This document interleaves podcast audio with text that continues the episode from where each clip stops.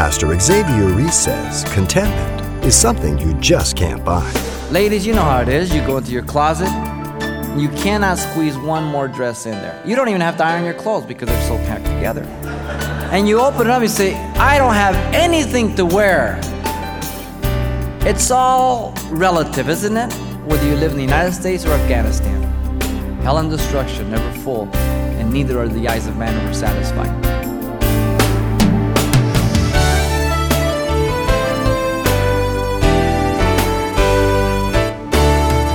Welcome to Simple Truths, the daily half hour study of God's Word with Xavier Reese, Senior Pastor of Calvary Chapel of Pasadena, California. When asked how much money is enough, Nelson Rockefeller reportedly replied, Just a little bit more. And so King Solomon was right on the money when he wrote in Ecclesiastes 5 Whoever loves money never has money enough. Whoever loves wealth is never satisfied with his income. This too is meaningless. And coming up, we'll see in today's Simple Truth study just what the wisest man in the world weighs in with concerning money and the accumulation of wealth. Here, Pastor Xavier begins a message simply titled, The Problems of Money. Let's listen. The idea that financial success brings happiness and fulfillment in life is not true. In fact, it is often the very thing that destroys the happiness in a person's life. It is recorded of one of America's richest men that before he died, he said this to his friend quote, I don't see what good it is or that is done to me. All this money that you say is mine. I can't eat it, I can't spend it. In fact, I never saw it and never had it in my hands for a moment. I dress no better than my private secretary and cannot eat as much as my coachman. I live in a big boarding house for servants having dyspepsia, cannot drink champagne, and most of my money is in the hands of others who use it mainly for their own benefit. This is a testimony of one who put his treasure in a bag with holes. Money, it's a problem, but it's also a problem to the Christian community. We are not exempt. Solomon moves to his next quest to search out by human wisdom concerning all that is done under the heaven by the sons of men as a means to reach satisfaction and fulfillment of life. He has looked at science in chapter 1, verse 4 through 8. He has looked at pleasure, chapter 2, verse 2 through 11. He has looked at wisdom, chapter 2, verse 12 through 16. And he has looked at philosophy, chapter 3, verse 1 through 3. They all come up empty. Now Solomon searches out the possibility of satisfaction and fulfillment in money. Verses 8 down to 20 of chapter 5. Let me read the text and we'll give you the points.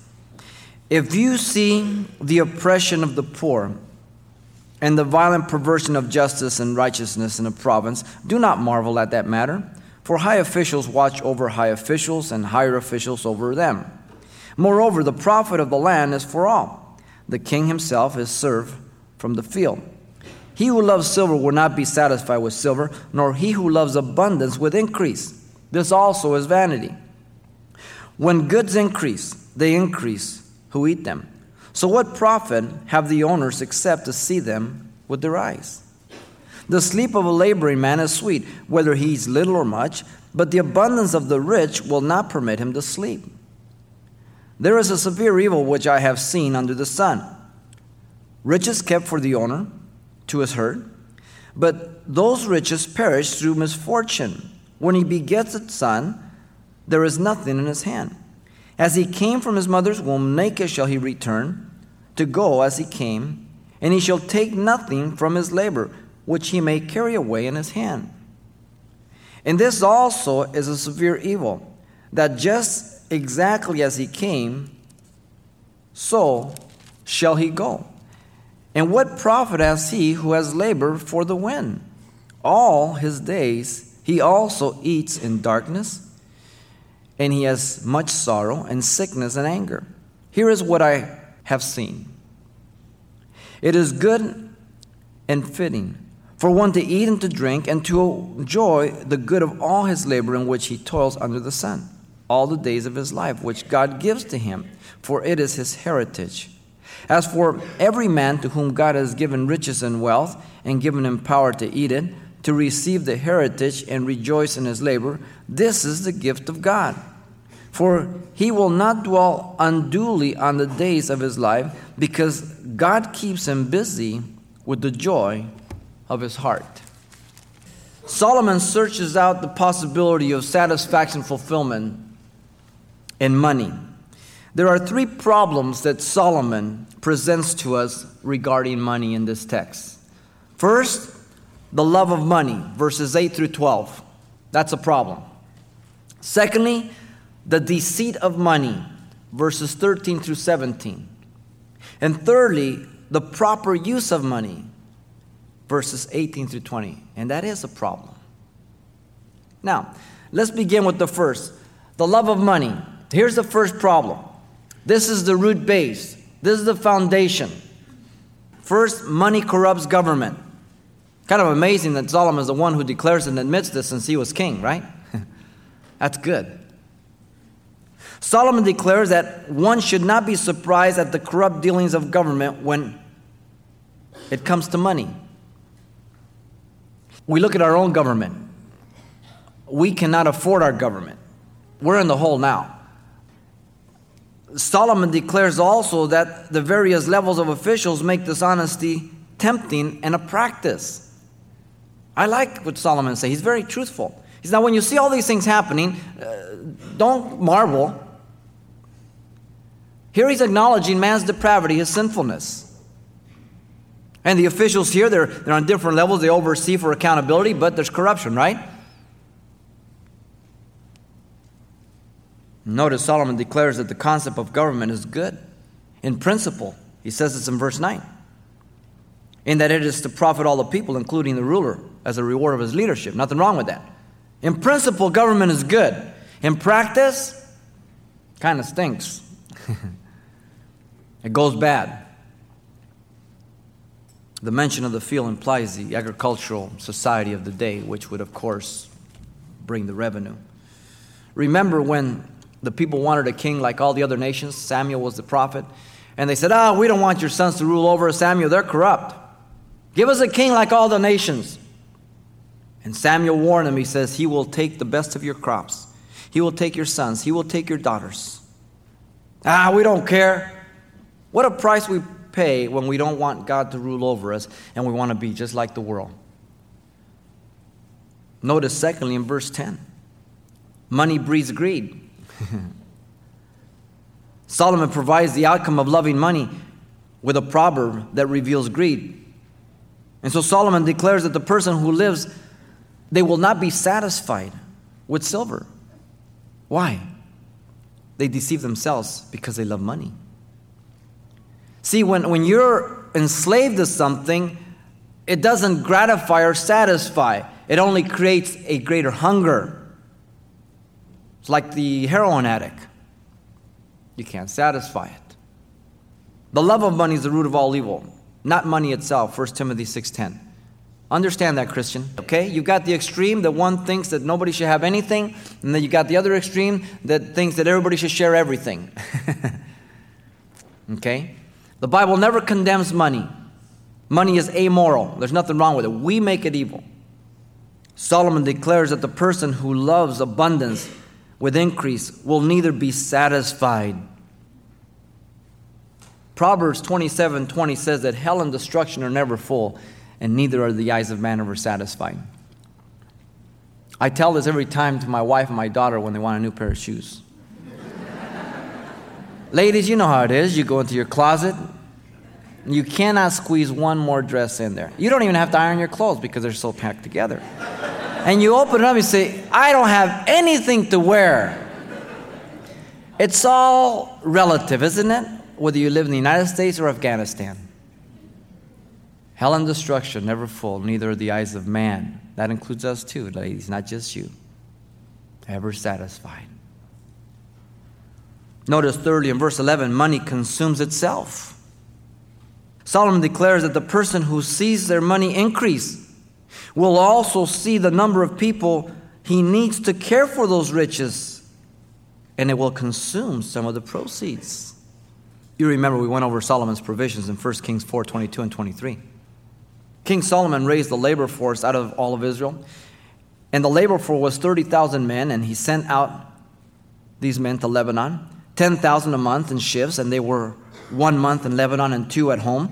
And Adoniram was the charge of the labor force. Solomon had 70,000 who carried burdens, 80,000 who quarried stones in the mountains, besides 3,300 for the, um, the chiefs of Solomon's deputies who supervised the people who labored in the work in 1 Kings 5 14 and 16 for the building of the temple. Can you imagine how much money just to maintain that? That's just uh, company people. you got to feed them every day, three times a day. And so notice Solomon here in verse 11, still he declares that the only profit or benefit the owners have is in seeing their increase with their eyes on paper, on accounting books, for much goes to maintain the level of the lifestyle. And isn't it true? A lot of people are like that, they're wealthy on paper, but if they cash out, uh, they'll be indebted to the government. Will you set your eyes on that which is not? For riches certainly make themselves wings. They fly away like the eagle towards the heavens. Proverbs 23 5. Hard come, easy go. Interesting. Now, notice fourthly in verse 12 money ruins health. The love of money ruins health. Solomon once again provides a third proverb to reveal the contrast of one who possesses money and the one who is possessed by money. Listen to him in verse 12. He says, The sleep of laboring man is sweet, whether he eats little or much, but the abundance of the rich will not permit him to sleep. Notice that little or much implies he can be poor, middle, or rich. Christians read the scriptures with colored glasses and they come up with weird conclusions that Christians can't have money or that a Christian could be rich. What he's talking about the contrast of one who possesses material things and one who is possessed by them. There's the contrast.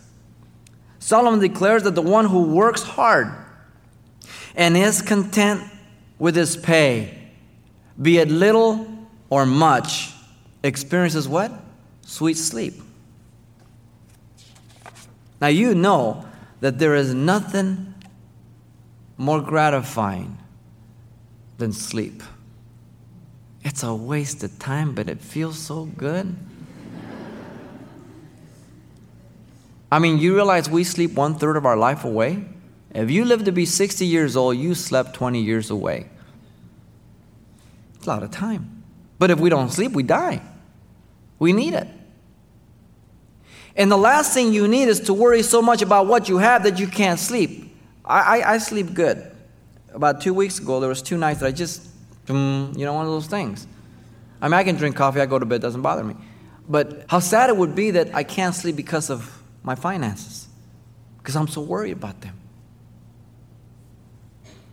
It is vain for you to rise up early, the prophet says, to sit up late to eat the bread of sorrows, for so he gives his beloved sleep. Psalm 127, verse 2. See, it's God as we depend upon Him. Notice Solomon declares also that the person who has abundance of money will be hindered from sleeping. It's very straightforward. I will both lie down in peace and sleep, for you alone, O Lord, make me dwell in safety. Psalm 4 8. See, when God is in your trust, when you're living for those things, then of course you've got to take care of them, right? So you've got to figure out, you've got to think, you've got to connive, you've got to figure out, you've got to check, you've got to balance, you've got to this, and you've got to go and you can't sleep. In 1923, a group of the world's most successful financiers met at the Edgewater Beach Hotel in Chicago. Collectively, these tycoons control more wealth than there was in the United States Treasury. And for years, newspapers and magazines had been printing their success stories and urging the youth of the nation of America to follow their examples. 27 years later, this was their end. Listen to them. This was 1950.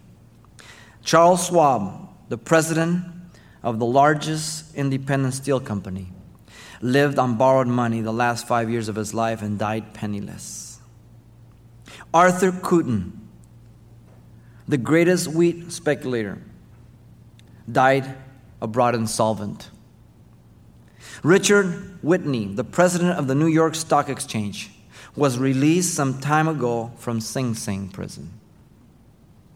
Albert Fall, the member of the president's cabinet, was pardoned from prison so he could die at home. Jesse Livermore, the greatest bear on Wall Street, committed suicide. Leon Fraser, the president of the Bank of International Settlement, committed suicide. Ivar Kreuger, the head of the world's greatest monopoly, committed suicide. All of these men had learned how to make money, but not one of them had learned how to live. The corruption of government is not limited or confined to third world countries or the communist countries, is it? For our own nation reveals the corruption of our leadership from the president on down to the normal policeman and the worker where you work at. It is innate in man to sin, to lie, to steal and when the boundaries become gray instead of black and white, it becomes a practice. Society begins to disintegrate. The Bible says there's not one good, no, not one. There is none that does not possess sin nature. Romans 3:12 and 1 John 1:8. So we've got a problem with man's heart. Unless it's ruled by God, there's big problems. But even as we're ruled by God, the potential problem is there if we don't yield to God, right? We're not the exception unless we walk in the Spirit. For all that is in the world, the lust of the flesh, the lust of the eye, the pride of life, is not of the Father but of the world. 1 John 2.16. Those three areas are going to hit you all the time and me for the rest of our life. Now we got to get prepared how we're going to handle them. Right now you may sing one story, but then when fortune comes down the road, or maybe misfortune, Maybe we should relabel that. And all of a sudden, you have an inheritance that you didn't know about. What's it going to do to you? How's it going to change your lifestyle? We have all heard of people who make millions of dollars in their companies yearly. And then they get a little greedy and they try to figure out how it is they can cut some corners. And they get involved in some illegal transactions, and all of a sudden they're found out and they lose it all. Greed. One day, Jesus told a young ruler to go sell all his possessions and give them to the poor. Matthew tells us he walked away sorrowful because he had great riches. Matthew 19, 21, and 22. You see, he said he had kept all the commandments from his youth, outwardly. But Jesus put his finger on his heart. He said, Your treasure is your money. No one can serve two masters, for either you will hate the one and love the other, or you will be loyal to the one or despise the other. You cannot serve God and mammon. Again, Christian, listen to him. Jesus is not saying that you cannot have money, he says you can't serve money and God. That's the context. And if you have money, you serve God and you use money, not the reverse. The love of money is a problem with people. It's a problem. Secondly, Solomon says that there's the problem of deceit in money. The deceit of money. Notice first in verse 13, one of the problems with money as a deceiver is that money destroys lives. The evil is called severe evil there in verse 13 a grievous or diseasing hurt. The places under the sun, mark it well. It's repeated two or three times through this section we're studying. The existence of life on earth apart from God. If you are handling your finances apart from God, woe to you. And I mean that very, very seriously. You don't have to make a lot of money to get in trouble. The piling up of riches to a person's own hurt. Notice that. Almost like Romans 2 4 says that those people who keep rejecting the goodness of God, are damning or storing up for themselves wrath against wrath in the day of judgment. So the person who's piling up riches for themselves, they're only adding to their own hurt. They don't see it that way. They just keep looking at the increase and they don't see the potential danger. Jesus said one day, Take heed and beware of covetousness, for one's life does not consist in the abundance of the things one possesses. Then he spoke a parable, saying to them, The ground of a certain rich man yielded plentiful. And he thought within himself, What shall I do, since I have no more room to store my crops? He said, I will do this. I will pull down my barns and build greater ones, and there I will store all my crops and all my goods. And I will say to my soul, Soul, you have many goods laid up for many years. Take your ease, eat, drink, and be merry. His first mistake, his soul didn't need these things. His body wanted them. That's his first mistake. Secondly, God said to him, Fool, this night your soul will be required of you. Then whose will those things be which you have provided? So is he, here's the application, so is he who lays up treasure for himself and is not rich towards God. Luke 12, 15 through 21. What's the application? So is he who is not rich towards God. Is he saying that you can't be a Christian and have money? No. He's saying, so is he who is not rich towards God, but his trust is in those riches. So don't get weird as a Christian, extreme.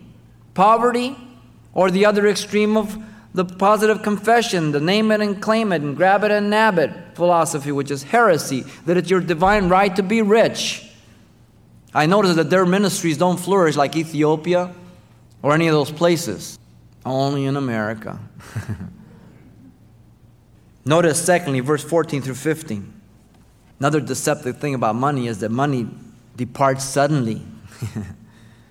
verse 14, it says through misfortune, which means bad business deals. I mean, there's always a guy who's telling you about a good deal, right?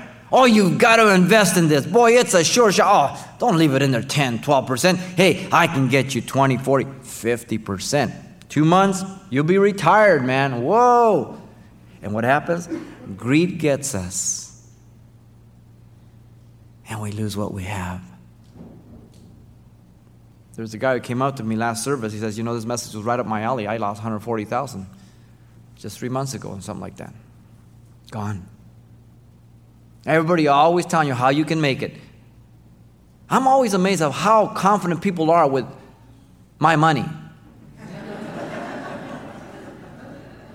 if it's so easy, why is he telling me?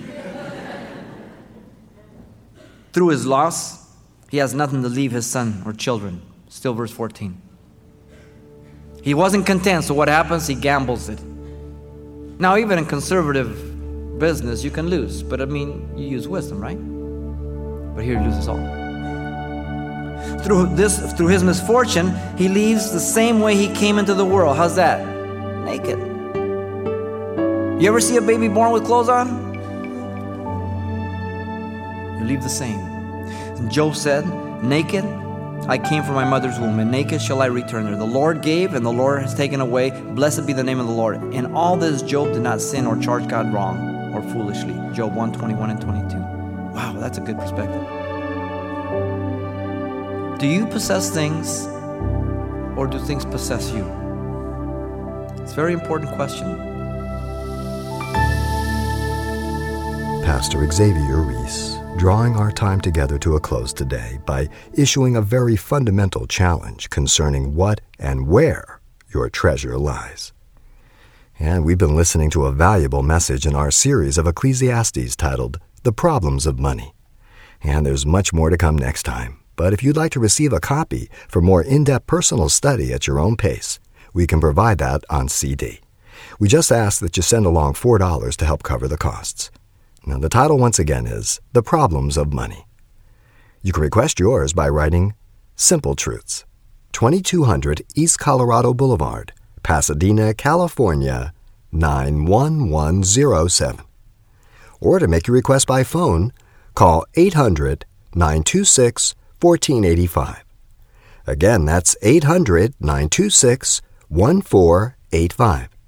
or the address once again is Simple Truths, 2200 East Colorado Boulevard, Pasadena, California, 91107. And thanks for mentioning the call letters of this station however you get in touch. This is helpful information as we monitor the impact of our radio ministry. And then join Pastor Xavier Reese right here for more simple truths next time.